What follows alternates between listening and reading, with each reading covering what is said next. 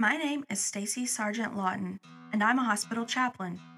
Each week on this podcast, a few fellow chaplains will join me to discuss an episode or two of the great TV hospital drama ER from our unique perspectives as spiritual caregivers. This is ER Chaplains Watching ER. Father, Hi, and welcome back to ER Chaplains Watching ER. We're here for another great discussion of two more episodes of ER. I'm your host, Stacy Sargent Lawton, and with me tonight I have two other wonderful chaplains, Janie Toy Powell Hi. and Sarah Jane Moran. Hey. Um, so tonight we have moved into 1995 on ER, and the first episode we're going to look at is Happy New Year. Janie has a recap for us. Okay, so at the beginning of the episode, um, Carter is having a pretty good day, you know, doctorly speaking. He, he rushes in with a gunshot wound victim he found on the street and he does some heroic things in the trauma bay and they rush the patient up to surgery. And because of his good work, um, Benton finally invites him into the OR with he and, and Morgenstern.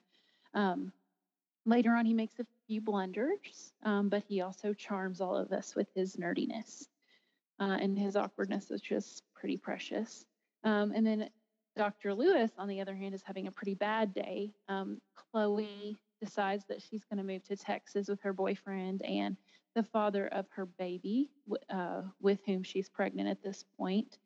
And um, then Lewis is treating a man in the ER. Um, she's actually treating two patients with like cardiology, heart attacky kind of symptoms. And she seeks out the help of Dr. Kayson, and he um, tells her she's, from my perspective, she told her he, she was taking too long, kind of shuts her down.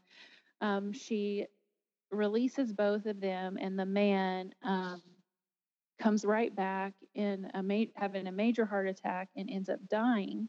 And Dr. Kayson approaches her and accuses her of making mistakes and initiates a case review. Um, he accuses her of not having the knowledge or the experience to make the decisions that she made. Um, in the middle of all of this, there's a nice moment between Dr. Lewis and Dr. Hicks about um, not let about being assertive, which we should talk about later. Um, Morgenstern later says that she lacks the assertive, assertiveness to advocate for the care of her patient and is worried about her specialty in the ER. And there's a baby delivered um, to a, a, mom who was uh, heavily under the influence of drugs. Um, and they all, you know, all the doctors and nurses and everybody were kind of gathered around her, helping her and, and holding her down. And it was just really a dramatic moment. Um, Dr. Ross and Linda have some relationship stuff happen and um, they have a conversation about commitment. And then there's lots of, you know, those dramatic looks between Dr. Ross and Carol. Um, and I think that I've hit all the high points for this episode. Okay. Did I miss anything? Um, I don't. I think if you did, we will definitely we'll discuss it. Yeah. things if we need to, but that sounds like the major, the major stuff. Yeah, definitely. Um, so where do we want to start?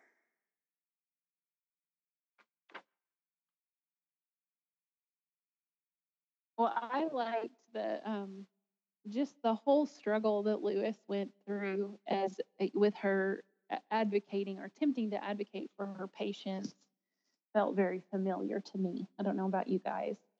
Yeah, definitely. The whole not being assertive enough thing um, has been a big issue for a lot of us, I think, um, especially starting out um, as young women. That's that's a difficult thing. As chaplains, we are taught in our, our training to embrace our spiritual authority. And that was Mm-hmm. something that I really struggled with in my first few years of chaplaincy. Um, and it, it, it sometimes the insecurity does become a cycle. And I see this happening with Dr. Lewis that uh, the more others criticize her, the more insecure she becomes, and she lets that affect uh, um, her work, and she second guesses herself. So sometimes it can be really difficult to break out of that cycle, even though it might be easy for us to see her and know that she's capable. So it's really, it was really painful for me, both of these episodes, to watch her go through that because it was very familiar as a woman in ministry. hmm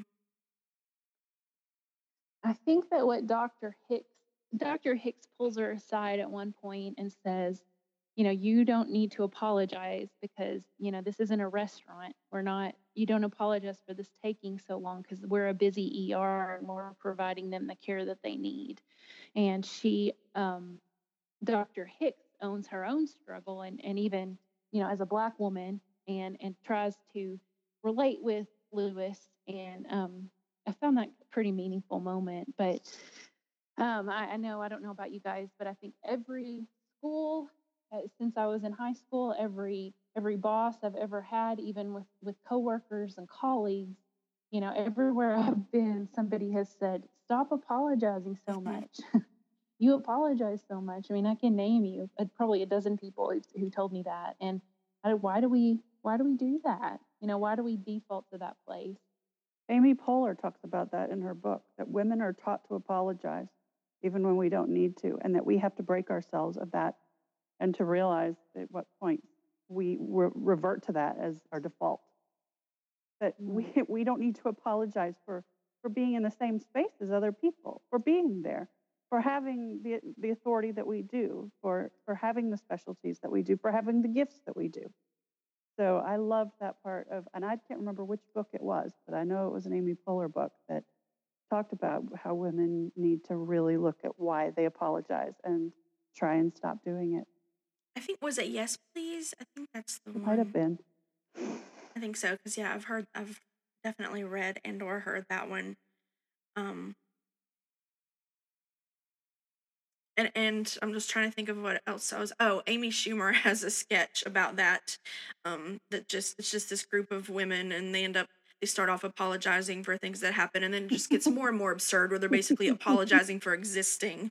Um, it's pretty funny because it's so relatable. So if I can find that on YouTube or something, I'll link it in the show notes. and I had our um pastoral care professor that I think I think probably all of us had or at least knew Doug Dickens um at Mhm. Gardner Webb.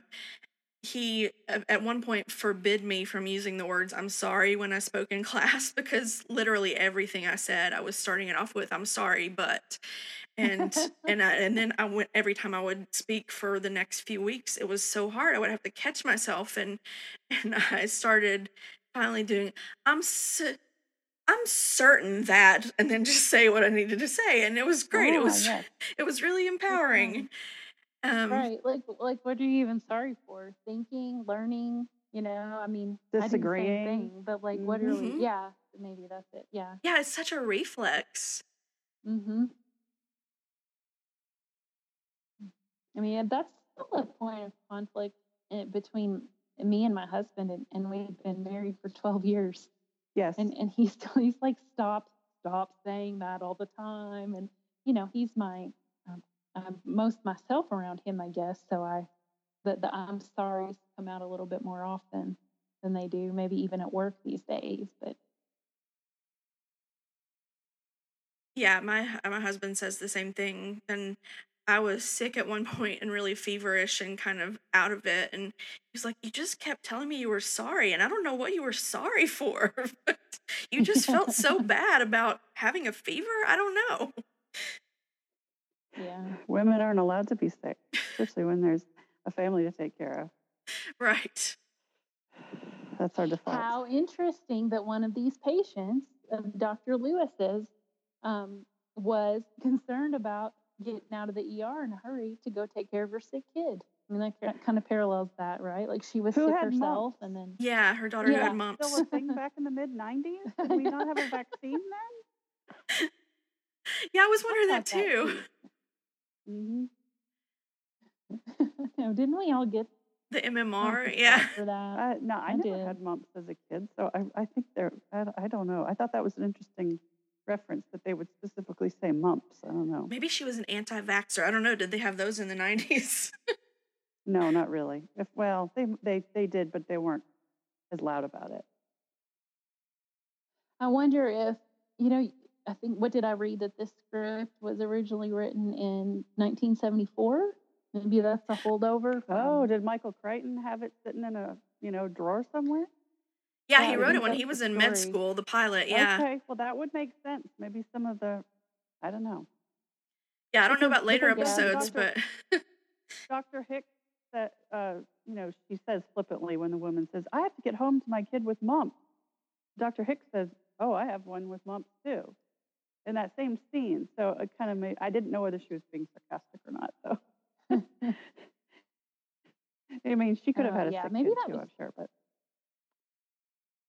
Maybe that was just a lapse, you know, in the writing. I don't know.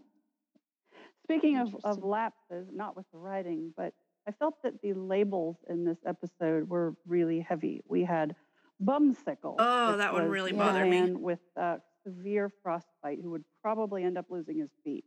We had dead shovel, the Mm, man who died shoveling snow, um, just keeled over. Uh, it, I just I felt like oh, and then of course they use gangbanger every single episode. Yeah. Can we not be more specific about, you know, all these people make choices for reasons. I don't appreciate that either. I get it. I mean, I know that we we make quick, you know, references for everyone.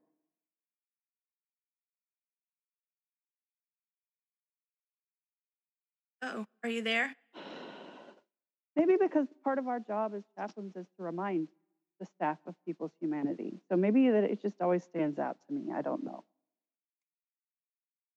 Yeah, I was. I wonder why. Oh, sorry, Stacey. Go ahead. Oh, that's okay. I was just saying that, yeah, as the chaplain, I would hope that in those situations that I would advocate for not using those kinds of cruel labels that we, you know, these people have names and um just advocating for a little more humanity.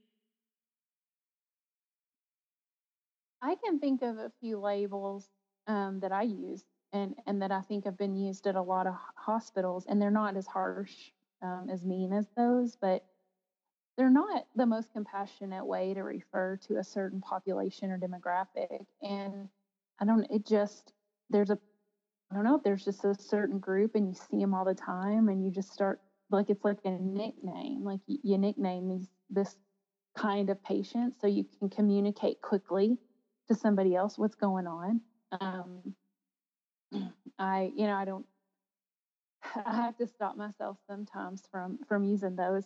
Um, I, I don't really even want to share any examples because I feel like I'm gonna.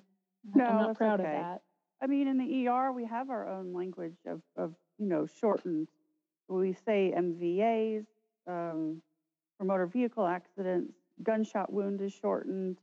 You know, the different types of trauma are just are described, you know, with uh, with just a few letters. And so it's a Right. natural thing to try and want to shorten the way that we describe things, but we don't want to describe people that way. So there, there is Right. a fine line sometimes, and I think that it's it's part of the chaplain's job to be aware of that. And I think with kids now, when I, I talk with them about the power of words and about being kind and you know those those things they just stick out even more to me sometimes because I think of my children calling each other, you know, potty words or something. So yeah, I don't even think that it's always meant to be like derogatory or anybody's really meaning anything mean by it. I think it's just that's a quick way to communicate so much of what's happening. Like like if you say bumsicle, then we know that okay, this guy's homeless. He's probably got this list of health problems. It just communicates a lot of information. Now, that doesn't make it right, uh, but I think that's why it's so tempting to do that uh, when you're working in kind of a fast-paced chaos, kind of like that. But the funny thing was that he ended up being a very racist bumsicle. Yeah, Yeah. Is kind of ironic. Yeah, he didn't want that colored doctor working on him. That's right. so there are just labels flying from all sides. yeah. Um, I was thinking I don't hear like a lot of those in the ER. I think there's probably some training around not doing that kind of thing now more than there would have been in med schools back then, but frequent flyer is one that I still hear a lot for patients who come in all the time to the ER. Um, that one still gets thrown around, and but it's definitely a lot less cruel than some of the ones that I hear on TV ER.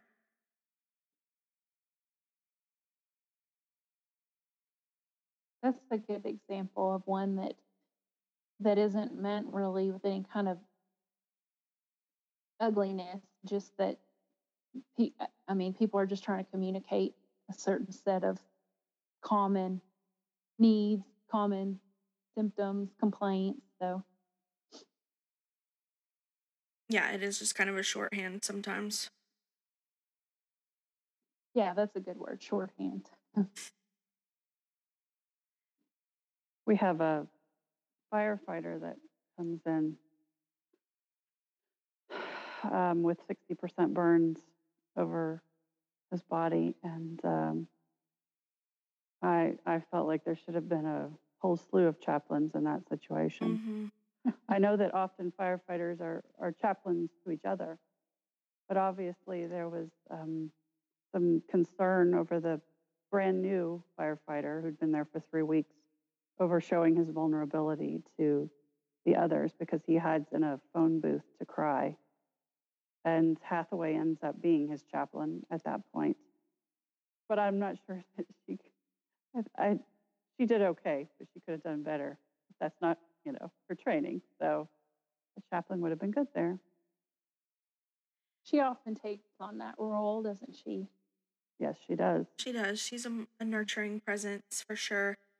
Um, and when we have, I mean, the firefighters a lot of times have their own chaplains. Um, so it's like it's even doubly shocking that there was neither a hospital chaplain nor a fire department chaplain there with that situation. Correct. Right. I think we can all re- have oh, relate to that as when we first start out in our chaplaincy. And there's a joke that, you know, there's a baptism by fire because we all have to start somehow. We all have to jump in and, you know, for uh, do our first intubation, you know, sometime, not us. Carter did his first intubation on this episode. Um, so I, I related to that because, you know, you see your first really upsetting um, case in the ER. It really makes you question do I have what it takes? Mm. Is this where I'm meant to be? Is this really my calling? Am I tough enough? Um, so I, I definitely remembered some of my first calls when I saw him, you know, suffering in that phone booth. Have you guys worked in hospitals with burn units? No, Augusta was the nearest burn unit that we usually sent people to. How does MEOC have a burn unit? No, we are getting one. Um, they're building it. I think it's supposed to open in 2020, but for now we send people to Augusta as well. Wow.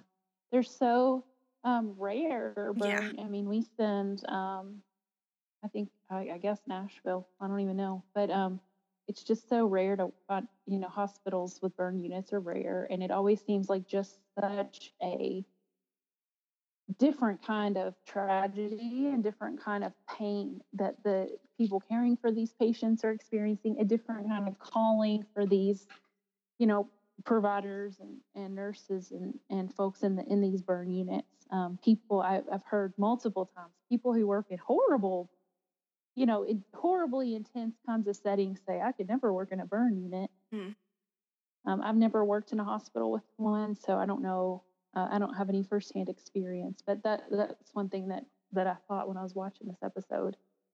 I would say that uh, anytime burns did come in, it was definitely added to the the tense feelings. that made the staff very anxious. Um, so it was another level. Um, I have. I, I'm glad to know that there has really been some advances in uh, in ways to treat burns, but it remains just a, such a horribly painful recovery if you do recover, and also um, it just leaves you in such a vulnerable state to basically have to regrow.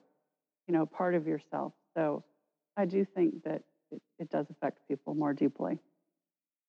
I can think of some instances with children that I try not to think about too much. Mhm.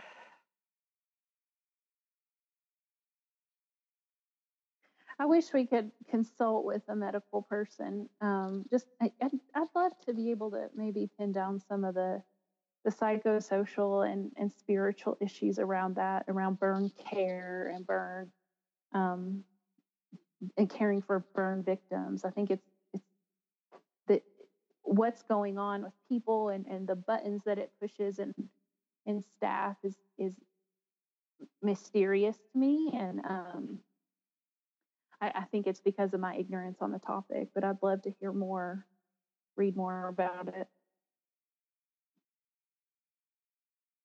Yeah, and if you're listening and you're a chaplain with experience in a hospital with burn unit or a medical professional with experience in a burn unit, please let us know on social media um, or email what that's like and give us some insight into that.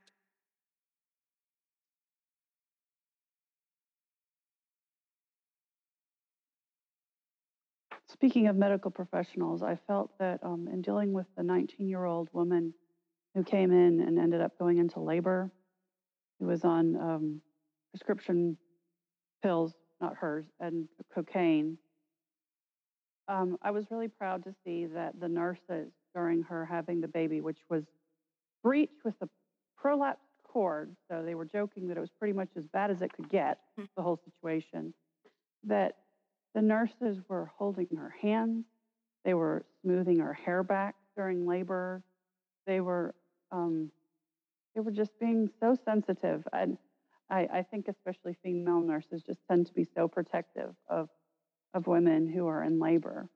But um, I really thought that considering everything that was going on, and even though she's in an altered state, they still saw that, you know, in her, and that you know she needed dignity while she was in labor. Yeah, definitely a lot of a lot of compassion for her, even though it was a really complicated situation. And it was sort of a contrast for then a later scene. Susan is talking to Mark about her sister's pregnancy and is just so pessimistic about Chloe's chance for any kind of a future and tells Mark that she told Chloe to get an abortion. And that's one of the reasons that she thinks Chloe is leaving to move to Texas with the boyfriend.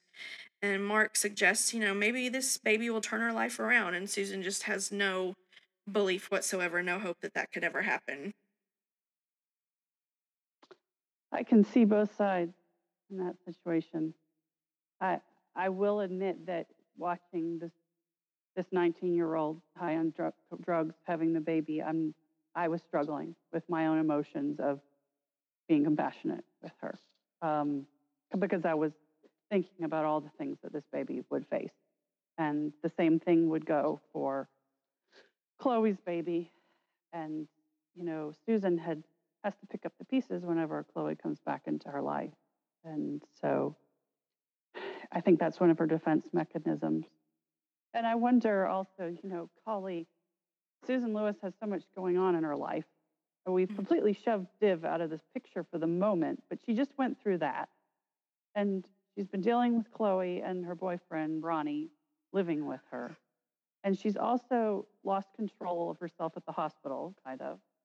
So I feel like in the scene where Chloe says that she's moving, that in Susan's face for a moment we can see both relief and desperation. Mhm. Because again, this is something else she's lost control over, as if she ever really had control. But she was trying to control it for a while. Yeah.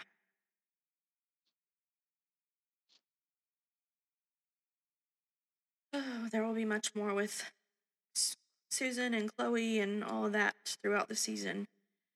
Um, oh, I did just want to mention, I don't think that you got to it in your recap, Janie, that Mr. Vinnerbeck does end up dying. Um, he comes back in in cardiac distress after um, Dr. Kayson signed off on discharging him. Then he comes back in in cardiac distress and he does not survive. And then Dr. Kayson is very quick to put all the blame on Susan and that's sort of how we're left Mhm. hanging at the end of that episode. Um, that all this is going to get pushed off on her as the resident, and all because she, you know, he had been in two months ago complaining of back pain, and apparently that's something that she should have known was a was a sign that he needed, you know, to be admitted and um, observed more, even though the tests that she did run had come back with good results, that this should have been a warning sign that she should have caught.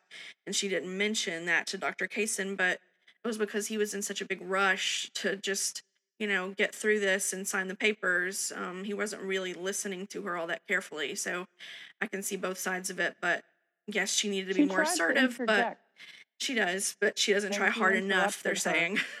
Yes, they said that she should have interrupted him back, basically, I guess is what they're saying in the end. Yeah, and I just wonder if he would have run over her and interrupted her so much if she hadn't been a young woman, you know? I feel like the the young exponentially affects the woman part of it, and I don't know if you guys experience that, but as I have aged in my work and my career, you know, it's it's less and less common, I think, for people to be just so like absolutely disarmed by by having a a, a female clergy person care for them um, if they're not comfortable with it. And um, I don't. I mean, some of that might be change how cha- culture's changed in the last ten years or Mhm. whatever. But I, I think a lot of it is that it's one thing if you're a woman and like okay, that's its own obstacle for some people. But if you're a young woman, like people, they just don't even know how to wrap their heads around it because if you're a woman, a lady preacher, you're supposed to at least have like you know short gray hair and wear um, a pantsuit or something. And so I think that I, I, I have talked a lot with colleagues about how age plus gender has an impact on all of this, and um, and, and I mean, I think young men experience a little bit of it. I saw in my CBP residency that some of my young man, young male colleagues there was a little pushback even just because of their youth but, but it's like this this toxic combo that when you put young and female together it just blows up did, have you, did you and guys God, God experience that forbid that, they consider you attractive because that's going to make it completely Ugh. implode. I, I, yeah, I mean, like, I had patients okay. say, "Oh, you shouldn't wear your glasses. You'd be so much more attractive." What does that have to do with me praying with you? right or, or Um, you're too pretty you're too pretty to be a chaplain Yeah. Mm-hmm. How come And, you're not um, married yet? Yeah. Mhm. Oh, the comments just keep coming. When you're in your 20s and you're a, cha- a female Mhm. young chaplain, it's it's ridiculous. yeah For those of you who are still young female chaplains or male chaplains who even get inappropriate comments, hang in there because as you mature, those things will start to go away. That's the good news. I think it's pretty much the you know one of the only uh, professions where you know aging and maturity is gets you a little more, I don't know, authority. I a guess a little more s- street cred like I was pretty street cred. excited when I had some white hairs. I was like, oh yeah, like I won't have so many questions about whatever. You know, people just get like all excited and weird about it. But what what what was I supposed to do in the meantime? Like graduating from divinity school, was I supposed to just like sit around and wait until I got old enough? No, old you're enough to to get married like and have pastor? babies and stay in the kitchen. I guess mm-hmm. that's what they were implying to me sometimes. Yeah. yeah. Yeah, Sorry, when I'm I a little started bit- I- out, I had a little bitterness behind there. I know. that. I apologize. no, when I when I started and I was, you know, 28, 29 years old, even in my early 30s, I would get all the time, "Well, you're you're not old enough to be a chaplain." They would take one look at me and say that, having no idea how old I actually was. But um I don't get that now that I'm 40, so that's kind of nice. But I don't think it's I mean, I definitely think in some senses it is worse for us, but I don't think it's exclusive to us for sure because I know a lot of the medical residents at my hospital, since it's a teaching hospital, we have interns and residents, um, and a lot of them will, will have patients say like, "Oh, you look like 12 years old. How are you a doctor?" you know, um, Yeah. that it does take a while for them to age out of that kind of um thing. Good. That's a good catch. If I, I may have told you guys this before, and please stop me if I have. But the doctor, my grandmother died uh, within the last couple of years, and the doctor caring for her um, went to high school with me, and I was Oh, like, wow. "What? Like they let they let us they let you do this? Like, are we old enough for this? Like it was so." And he did a wonderful job, and I'm grateful for the care he provided and um, his expertise in his in his field. Like that, and now I feel kind of like proud of him. And uh, but it was just weird for a minute. It really caught me off guard. Like, Remember middle school? Mm. They do mention that in ER some that the the jokes with the new resident about them being young and being inexperienced, not even knowing how to do an IV. And we talk about the next episode. We have a very young looking female resident Mhm. that comes in who, you know, gets hazed of sorts. So yep, we can we can come back to that. yeah. Yes, we definitely will. Um, the only other thing that I might mention from this episode, we had Mr. and Mrs. Babcock, an elderly couple, who were found unresponsive by their neighbor in their house. Um, she's a young woman who says that she's lived next door to them her whole life, and they're basically like her grandparents, which was so sweet. And Doug and Carol almost immediately suspect carbon monoxide poisoning, and then the neighbor does say that they had a kerosene heater, so the tests prove them right on that and Doug spends some time with them and some time with the neighbor and sort of hearing their love story and is very moved by the fact that they've been married I can't remember over 40 years and the husband was a baker and he still bakes this cake every year for their anniversary.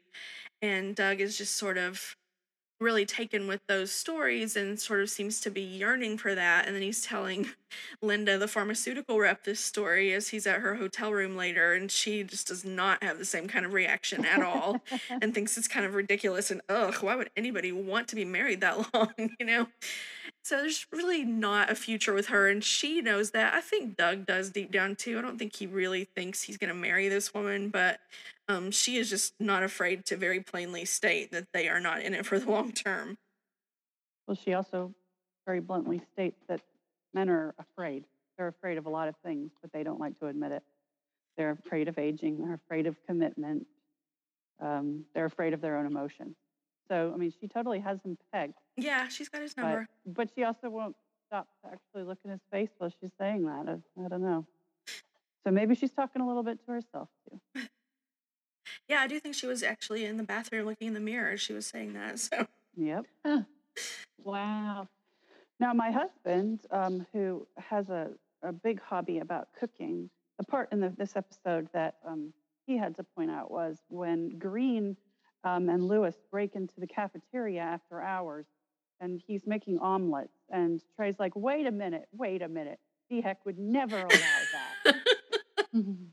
that's a good catch. Yeah, definitely. Hmm, Maybe they didn't crack down as carefully on that in the 90s. probably not. Of course, Green I- can probably get away with some stuff. Yeah. I noticed back to Mr. and Mrs. Babcock. Uh huh. Is that their names? I just one thing I caught was that you know Carol said, "Wow, they were lucky today," because I Mhm. guess they you know because they didn't die from their um, their close call. And Doug said, "I think they're lucky every day." And I thought that was pretty sweet, romantic. That was. I was glad he said it to Carol. He has his moments, Doug Ross.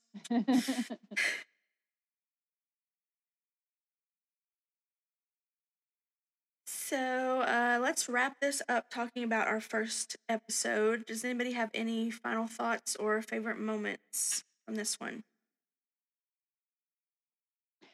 Carter kind of had a karate chop moment. You, I remember in our first podcast, I mentioned that I liked that moment when when Benton did Benson. that, and he, and then um, I guess after he got to, after Benton invited him to scrub in on the surgery, he, he like, I don't know, kind of high fived himself or something right there in the room, and I thought that was that was cute, kind of reminiscent of that other move. So that was my favorite moment. It pays to know the capital of Zaire. yeah. Kinshasa, right? Yeah. I loved that whole. because they talk about the, the they they're implying that there's this inner circle when it comes to the OR, and that this inner circle is a constant state of of change, and like people are always trying to gain ground with with each other. And this I, this is the first episode that we've we've really kind of gone into that, and I think that there's going to be Yeah, there will probably be more of that. Um, I just loved that whole sequence with Carter in the ER. I mean, the OR. Sorry, was just a comedy of errors from start to finish. Basically, that he's taking forever to scrub in because he's being so careful to scrub exactly as many times as Benton tells him, and and then by the time he finally gets in there, he almost immediately touches Benton on the shoulder, and then he's contaminated himself and has to be taken out and re-scrub.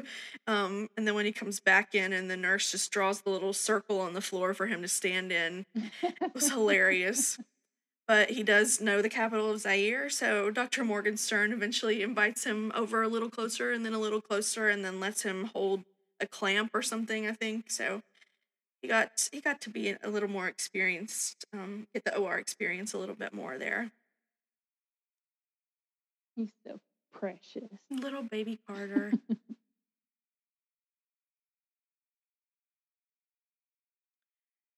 So we will finish our discussion of Happy New Year there, and we'll be back in just a moment to discuss Luck of the Draw. broken heart. Please send someone to hold me while I'm fighting off the grave. No one ever needs a chaplain till they're asking for your name.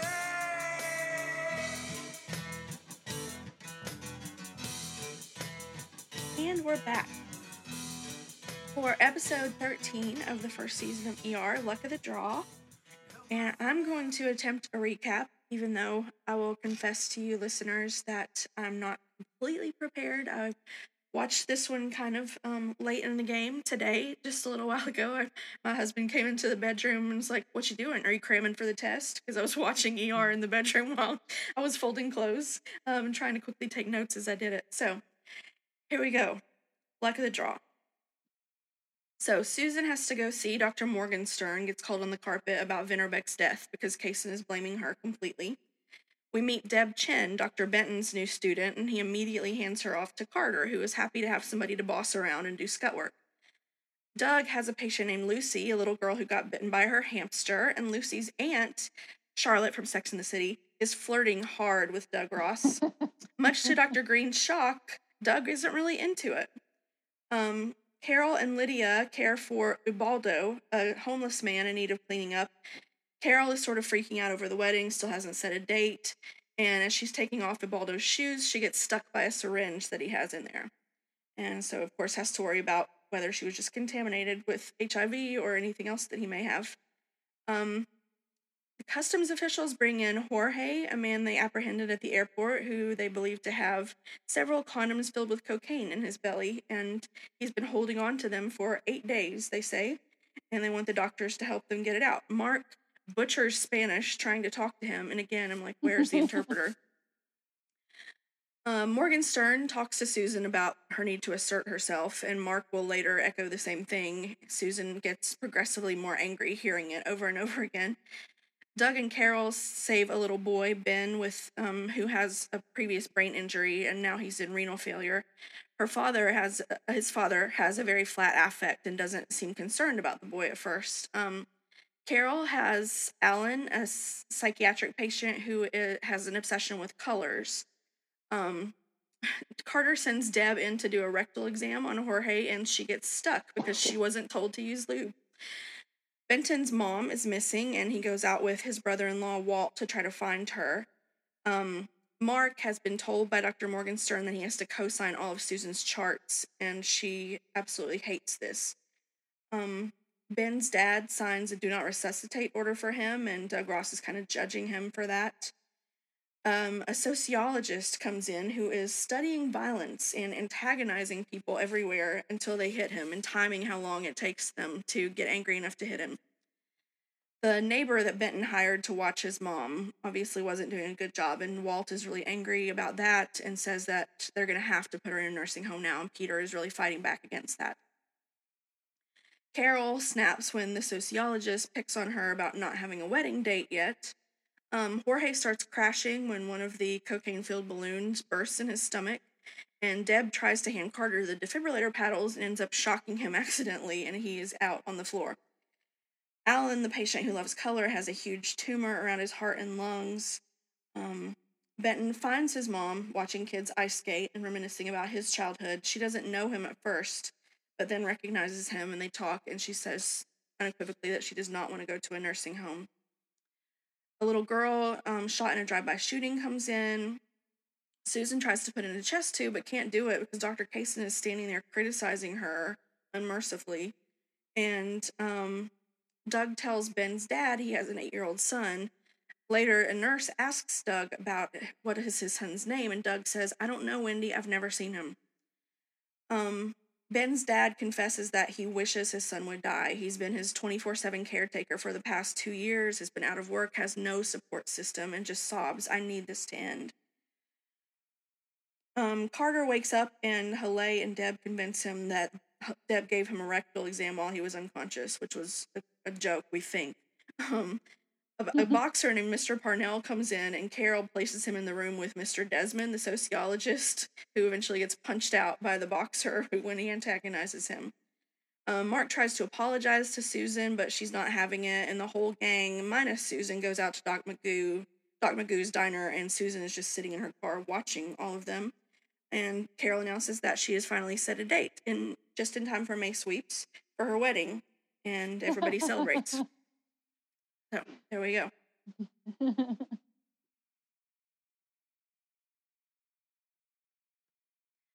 that meeting, um, Susan's meeting in Dr. Morgenstern's office, I think, um, was that same feeling of it was hard to watch because it was so familiar, just like we talked about before, um, with the need to be assertive.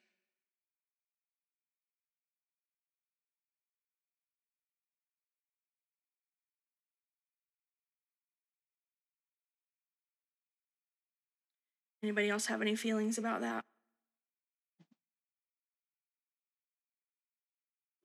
I think I got them all out from last episode. I had strong feelings, but yes, it reminds me of my own training. Being in my individual meetings with my uh what was what was his title? Uh I can't remember. When I was in residency, I my yeah. Your supervisor? Yeah, my supervisor. oh, I totally blanked. Um, yeah, Uh, we we we regularly, at least once a week, would have individual meetings with our supervisor, and we would talk about our strengths and weaknesses. And it was generally just an awful, awful thing because I was I was very good at scrutinizing myself, but um, but it was still painful. Yeah, my supervisor's favorite moment from my first unit, well, my first unit of residency, my second unit of CPE, was the day that I'd been on call all night, so I was exhausted. Um, I had also slipped on some stuff that was spilled in the cafeteria and fallen down and busted my knee, so I was limping the whole night and into the morning. So I'd been in the hospital for like 30 hours at least by this point, and then I had a supervisory session with him and had to go over one of my verbatims, and he was talking to me about being more assertive and not needing people to thank me so much, which was something that he had said countless times before to me already. And I was just so exhausted and cranky and just fed up. that I just threw my papers on the floor and said, I've had it with this shit. and I told him I quit and I walked out of the hospital and I really thought I might never go back. But I came in the next morning and showed up for staff meeting and he was just like, Good morning, Stacy. How are you? like nothing had happened. Because apparently this yeah. happens all the time in CPE. Yeah. unfazed. He was Yeah. unfazed. I don't know. Sometimes I wonder if those if those CPE supervisors don't have a little bit of that sociologist in them. Yeah, they really want to see how far they can push you. Yeah. till you snap. Yeah, I never I never resorted to violence, but but I did a lot of walking out. I walked out on my coworkers. I walked out on my supervisor, and then of course they they labeled me as being avoid, avoidant Ah, of the issues. But hey, it was better than punching somebody. yeah. They always say the stereotype that I'd always heard of CPE supervisors is that they want to get the men to cry and the women to cuss. So Ah, They never heard that succeeded one, with but Yeah, me. that sounds right. Yeah. Easy success here. yeah, I did a lot of Oh, both, but yep. Wow, we're really selling this CPE thing, you know. everyone Really sign are, up for but you'll CPE. So much about yourself. You'll learn new new words you didn't know you knew. Certainly didn't know you could say to your boss. you sometimes might even border on being encouraged to say them to your boss. Yep. yeah, yeah. That's funny. Hmm. Well, let's dive into the serious stuff. I thought that the parallels in this episode between um, Benton and not wanting to put his mother into um, a full time care facility um, really, really um, resonated with the situation with the uh, the man with the brain damaged son Mhm. who needed 24 hour care. Um, I couldn't help but think of those two contrasted with each other and how Benton is not really willing to, he has not to this point, you know, taken any accountability in the, the care of his mother, really. And Mhm. um, now all of a sudden he wants to step up when the other members of the family are finally setting their own boundaries for their own health. Um, and I feel like that's what this, uh, father is trying to do, but um, he just doesn't. It feels like a dead end to him.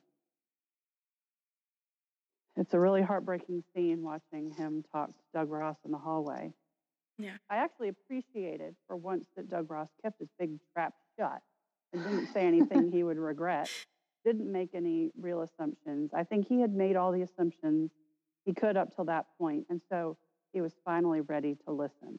Yeah, I think And he that- finally heard. the point that it became beautiful. hmm Yeah, he kind of had tears in his eyes as he was listening to this man and finally realizing, oh, he does love his son and has loved him and cared for him 24 7 for the past two years and not had a moment to himself and has had no help from anybody and finally starts to understand where this man is coming from.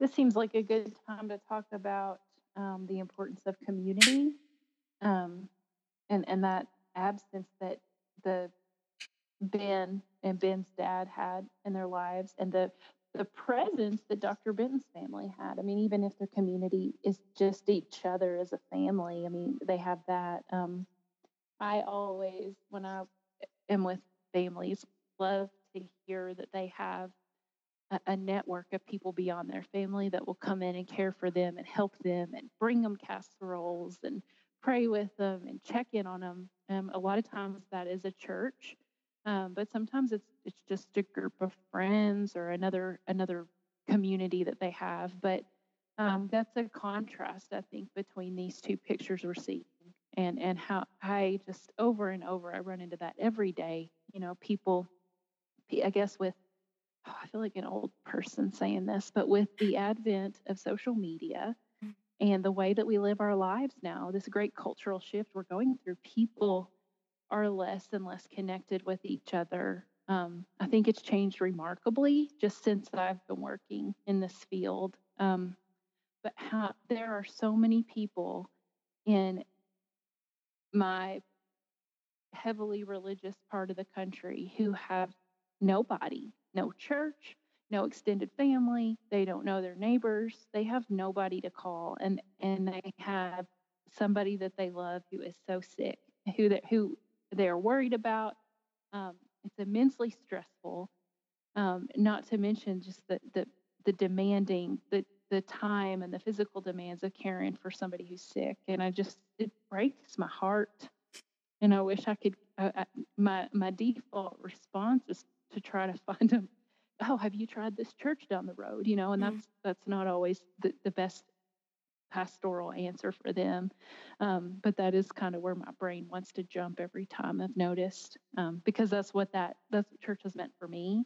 Um, but so I think when I saw the story of Ben and his dad, I thought oh, they need a church. they need a church to take care of them and to help them.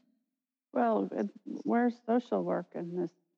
How, how has there been no option for respite care? Mm-hmm. Um, you know, when we do go in and we do a spiritual assessment on someone for the first time, we ask certain questions. And I don't think most patients would recognize it as being an assessment. But we try and see, you know, where are they? What, what do they need?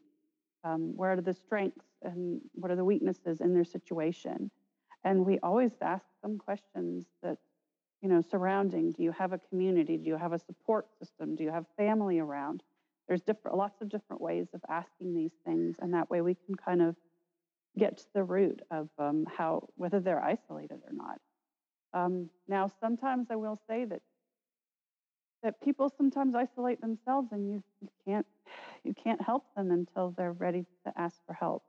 It's the same kind of the same thing as an addict But perhaps our society does have a downfall in the sense that it is an addiction to believe that we need to do it all by ourselves and that we are capable of doing it all by our, ourselves. And um, that's something that needs to change. Um, because nobody wants to see that man broken in the hallway, crying over his son like that.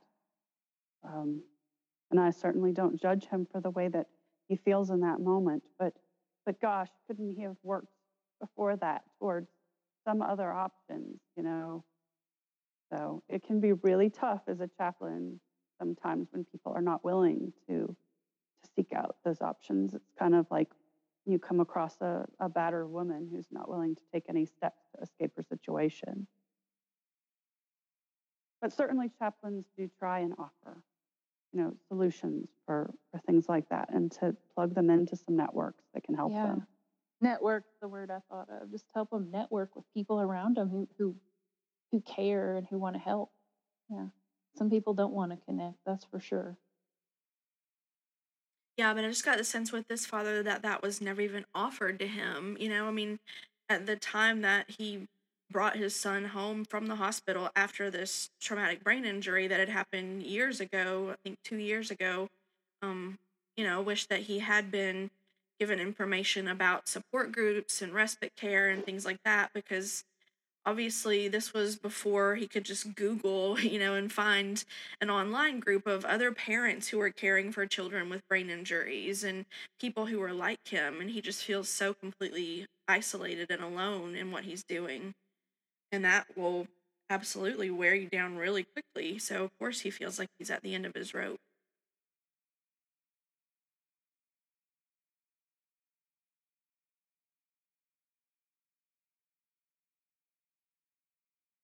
Benton is really awful to his um, brother-in-law in this episode.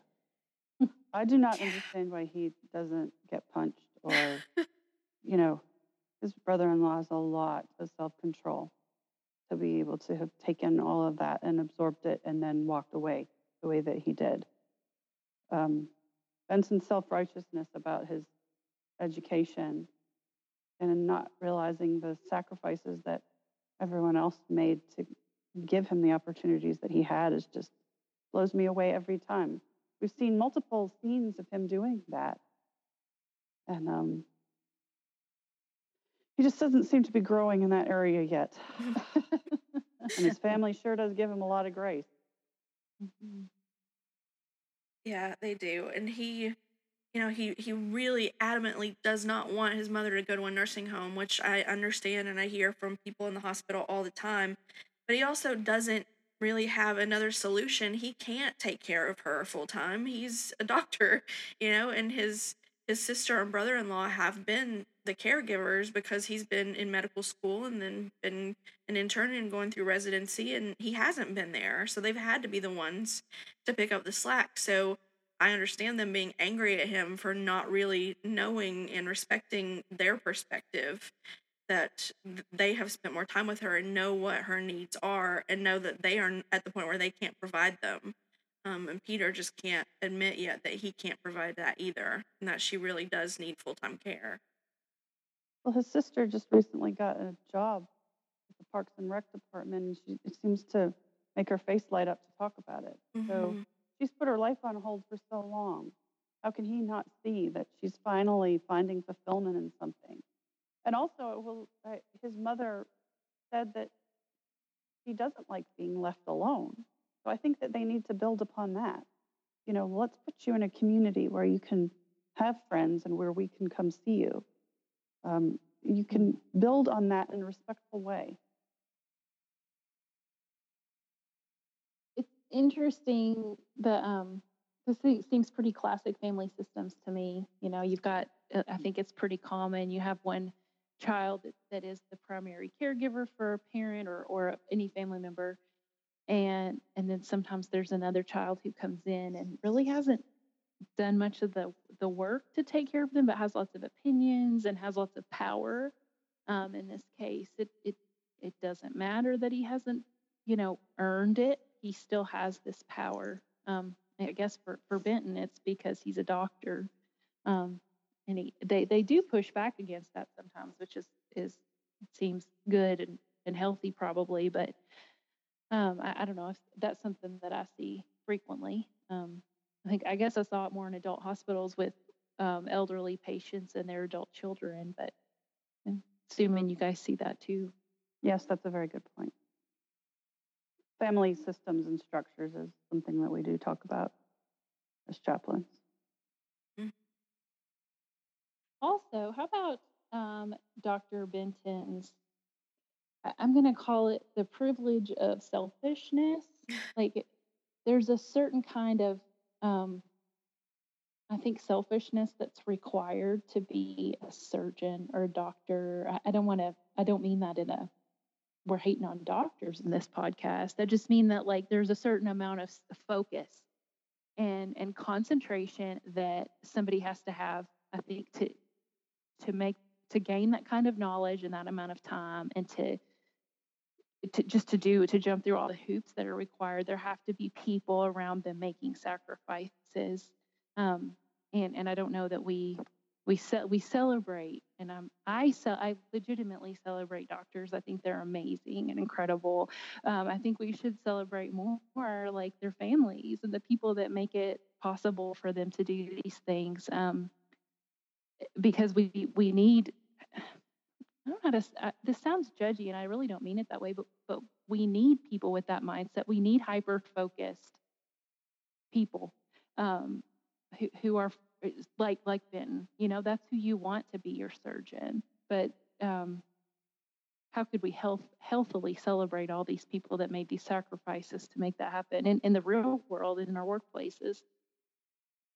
They can be very difficult people to to re- relate to and be around sometimes because of that drive because of that motivation. But those are also the kind of people who make medical breakthroughs. And, uh, you know, I can think of some oncologists who might not be the, the best people, you know, persons, but, you know, they, the, the uh, studies that they do and the, you know, they just are so focused, like you say, on, on outcomes and wanting to, to better people's lives. Um, it just is in a different kind of focus. Um, so yes, sometimes it can be difficult to adapt to that, especially as chaplains when we work so hard to, to see the individuals and to work on empathy. Um, and Morgenstern praises Benton for his personality and for the way he is. But he, he talks about his arrogance as opposed to Susan Lewis, who apparently doesn't have enough of it. So that's interesting because in other areas of life and in other parts of the real world outside of the hospital, that, that would be completely flipped. But um, that's why we all have different callings, I suppose. But it does, I mean, you just see how little of an outside life Benton has. Mm. Um, all he ever thinks about is being able to scrub in. I I I struggle. I guess I I I struggle with finding like I don't I want to affirm that. I want to affirm the things about us that make us unique in our call. I want I'm trying to find more positive words to talk about this um, this quirkiness that Dr. Benton has that I think we all have seen in other people that we've worked with. Like I, I think that that is something valuable.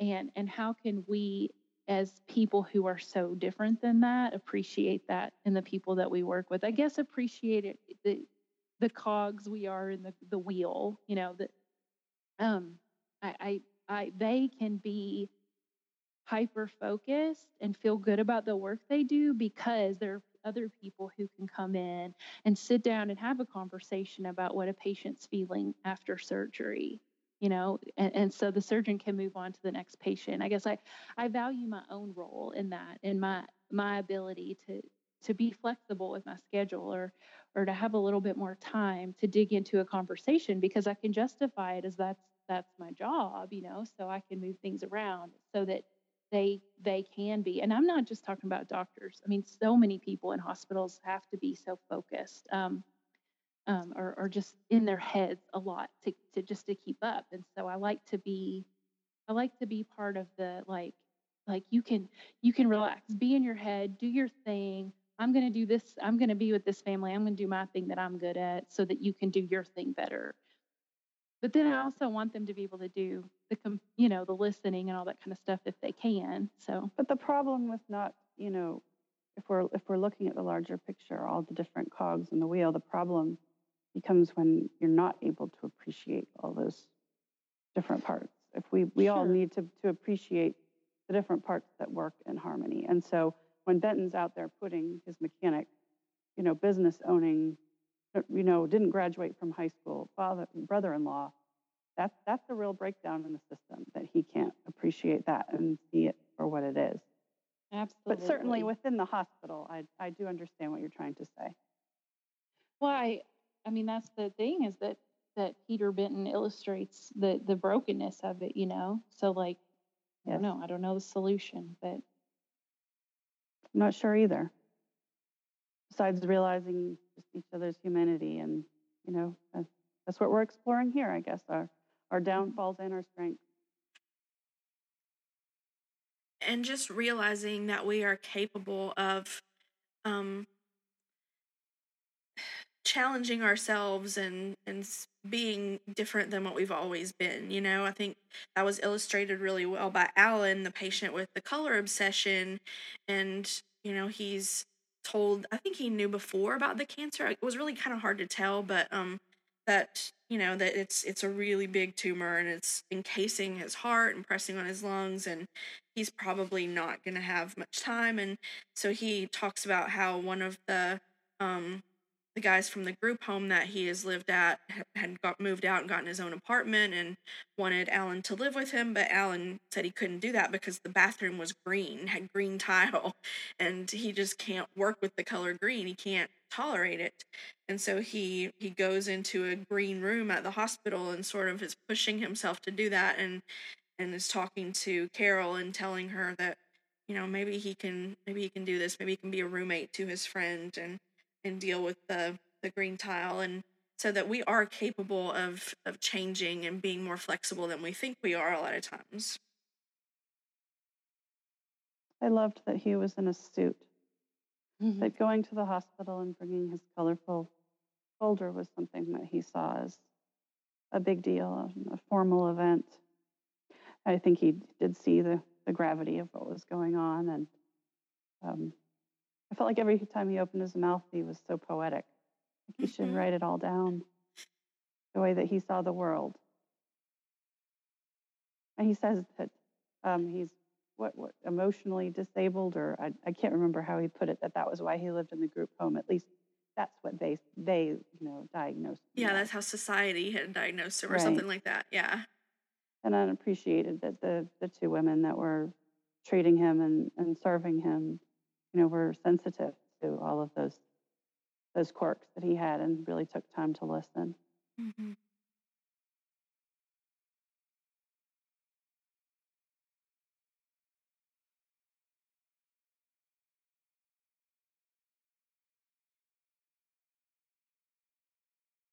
Um, any other thoughts from this episode?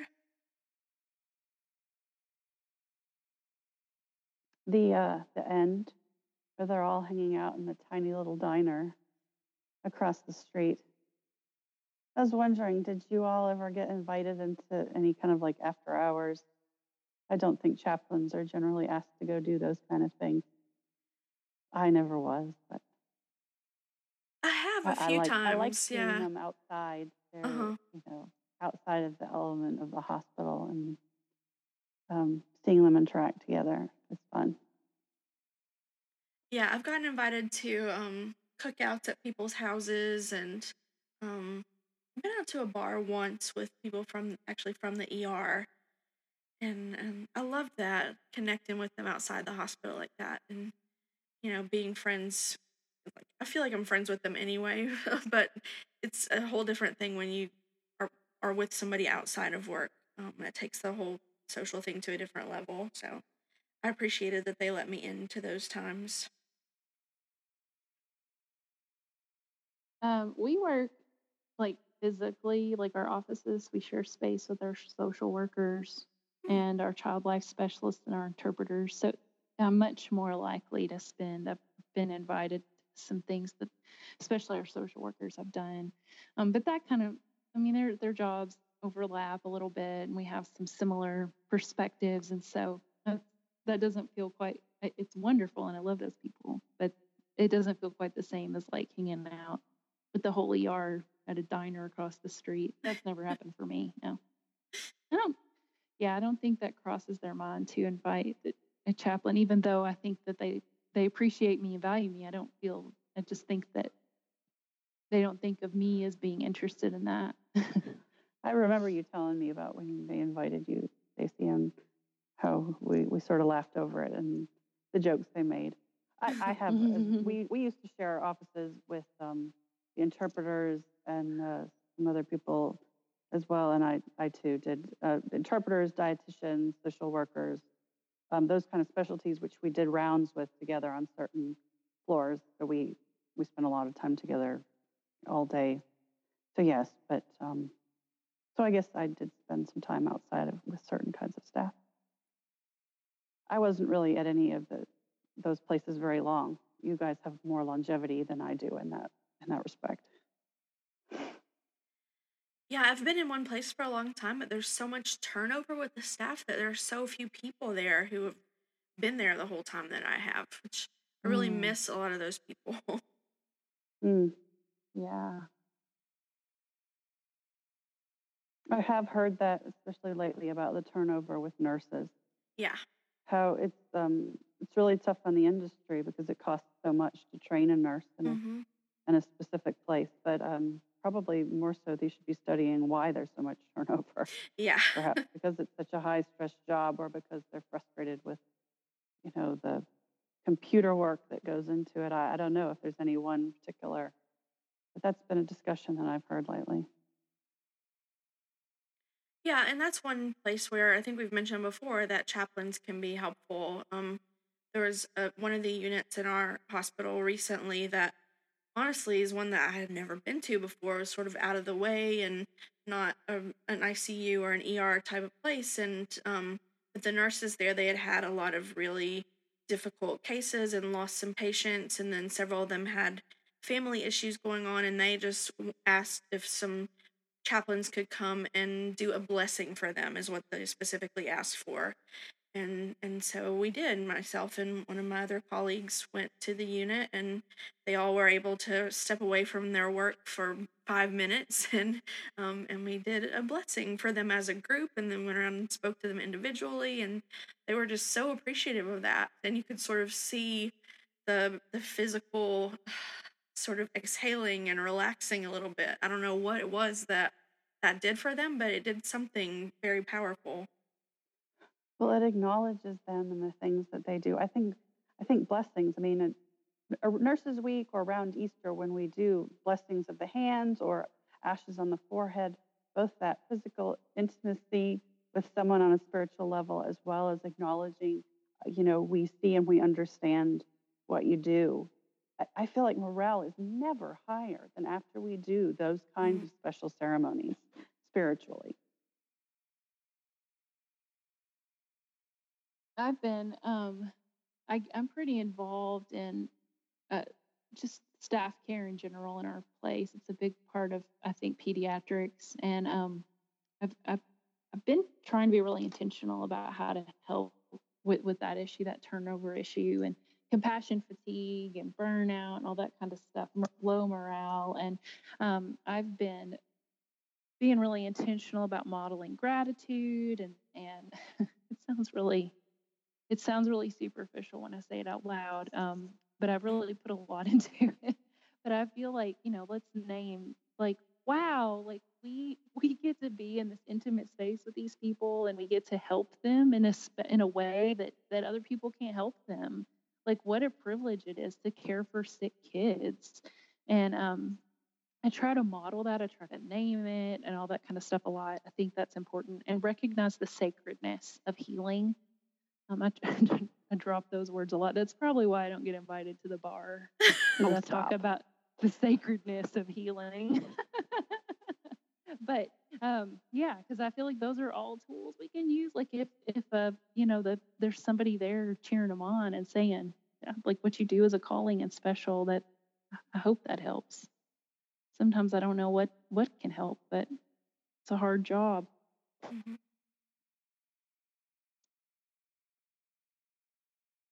Yeah, and I think just acknowledging that and being with them and the hardness of it and um saying that we're all in this together and God is in it with us, that there's there's power and healing in that.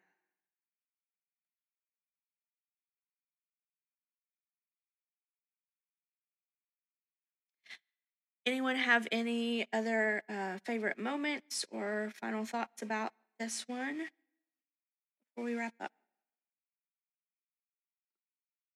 I was cooking um, dinner right before I watched this episode, and I um, I minced some garlic, and I guess that I didn't wash my hands very well, and um, so then I had tears streaming while I was watching Ben's father.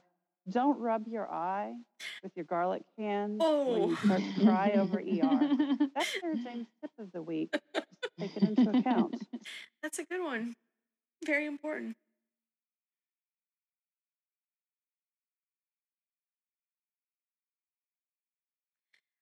I will just throw in another um, praise for 90s George Clooney. I just, I love the way the man delivers a line sometimes. Just that, you know, this little throwaway moment when Wendy asks about, you know, what's your son's name? And just the way he says, I don't know, Wendy, I've never seen him. Just, it was just brilliant the way he does that. I don't know. I'm just in admiration and awe of 90s George Clooney. It's a good thing the elevator door, you know, shut behind him. That was part of the the beauty too.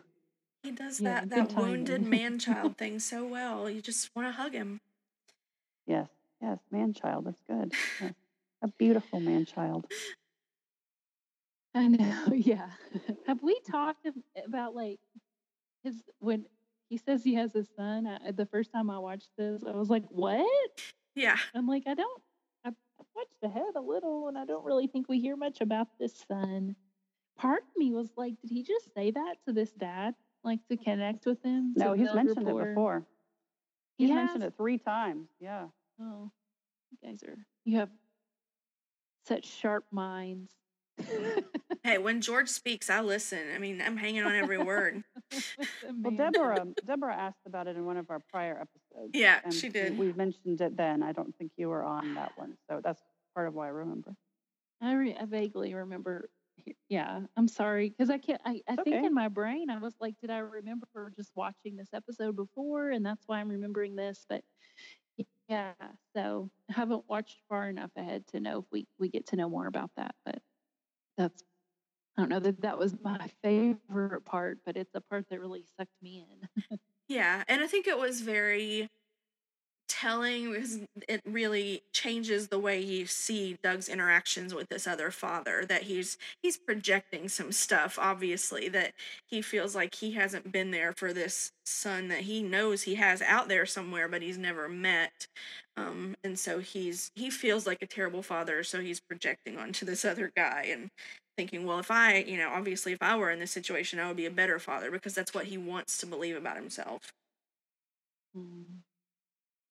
It was just interesting and he just does it so well he kind of only has one thing, but he's really, really good at it in every TV show and movie that I've ever seen him in. the silver fox. he is. He is now. He was just salt and pepper fox in these days. he looked he looked lovely at the royal wedding. You know, Oh, he and them yeah. I wonder if there was a way, like, if you could tell, like, the 90s ER audience that, oh, hey, he's going to get married to this fancy lady, Yeah. this human rights attorney, and they're going to go to Prince Harry's wedding, and it's going to be real cute. and have twins together. Like he's gonna be a yeah. gray haired dad, and just it's just adorable. Yeah. Oh, brother, where art thou? He's kind of different in that one, but pretty much everything else that he's ever done, same same line delivery, same everything, but it's great. the way does if, it, if it ain't broke. Yeah, exactly. Nobody does it. Nobody does it better. Um, I think I'm getting loopy and um high on George Clooney fumes, and it's probably time to to sign off, everybody. But thank you I all. think that I think when we start laughing about George Clooney, that's like a signal that like, okay, it's time. Yep, Yeah. I think so. But please um, email us or talk to us on Twitter and Facebook and let us know what you think of 90s George Clooney. We would love to hear from you. Um, we would also love to hear some some reviews um, on Apple Podcasts and elsewhere. We have some five star ratings, but no written reviews. So if you could take a couple minutes and do that, please do. Also, if you enjoy the show, tell people about it on your social media. Uh, just want to do a shout out right now to at Haley Lou Who 94 who tweeted about us and um, talked about how much she missed us on this unintended long break that we just had. So that made me really happy. That made my day. I was like in the hus- in the car with my husband and I gasped and he was like, "What's wrong?" And I was like, "No, no, somebody's tweeting about us. It's good." Um anyway, thank you, Haley Lou Who 94. We love you. Um, listeners, thank you so much for being with us. Janie and Sarah Jane, thanks for all your great insights and laughing with me and having another fun conversation. We will be back soon to talk about more episodes of ER. ER Chaplains Watching ER is produced at Top 5 Studios by my talented husband, Will Lawton. Music for the show is provided by our band, Rogue 2. You can hear some more of our great original songs at Rogue 2, that's T-W-O dot rocks. If you like this podcast, please subscribe and leave us a review on your favorite podcast app so other listeners can find us. Let us know your thoughts about the show on Twitter at chaplains underscore ER or comment on our Facebook page at Chaplains Watching ER. You can learn more about the hosts and find show notes for each episode on our website, chaplainswatching.net. Follow me on Twitter and Facebook at Stacy N. Sergent. That's S E R G E N T. I blog about hospital chaplaincy, step parenting, and other stuff at stacynsergent.com, where you can also find links to get my book, Being Called Chaplain How I Lost My Name and Eventually Found My Faith. Join us right here next week for more insightful conversations about ER.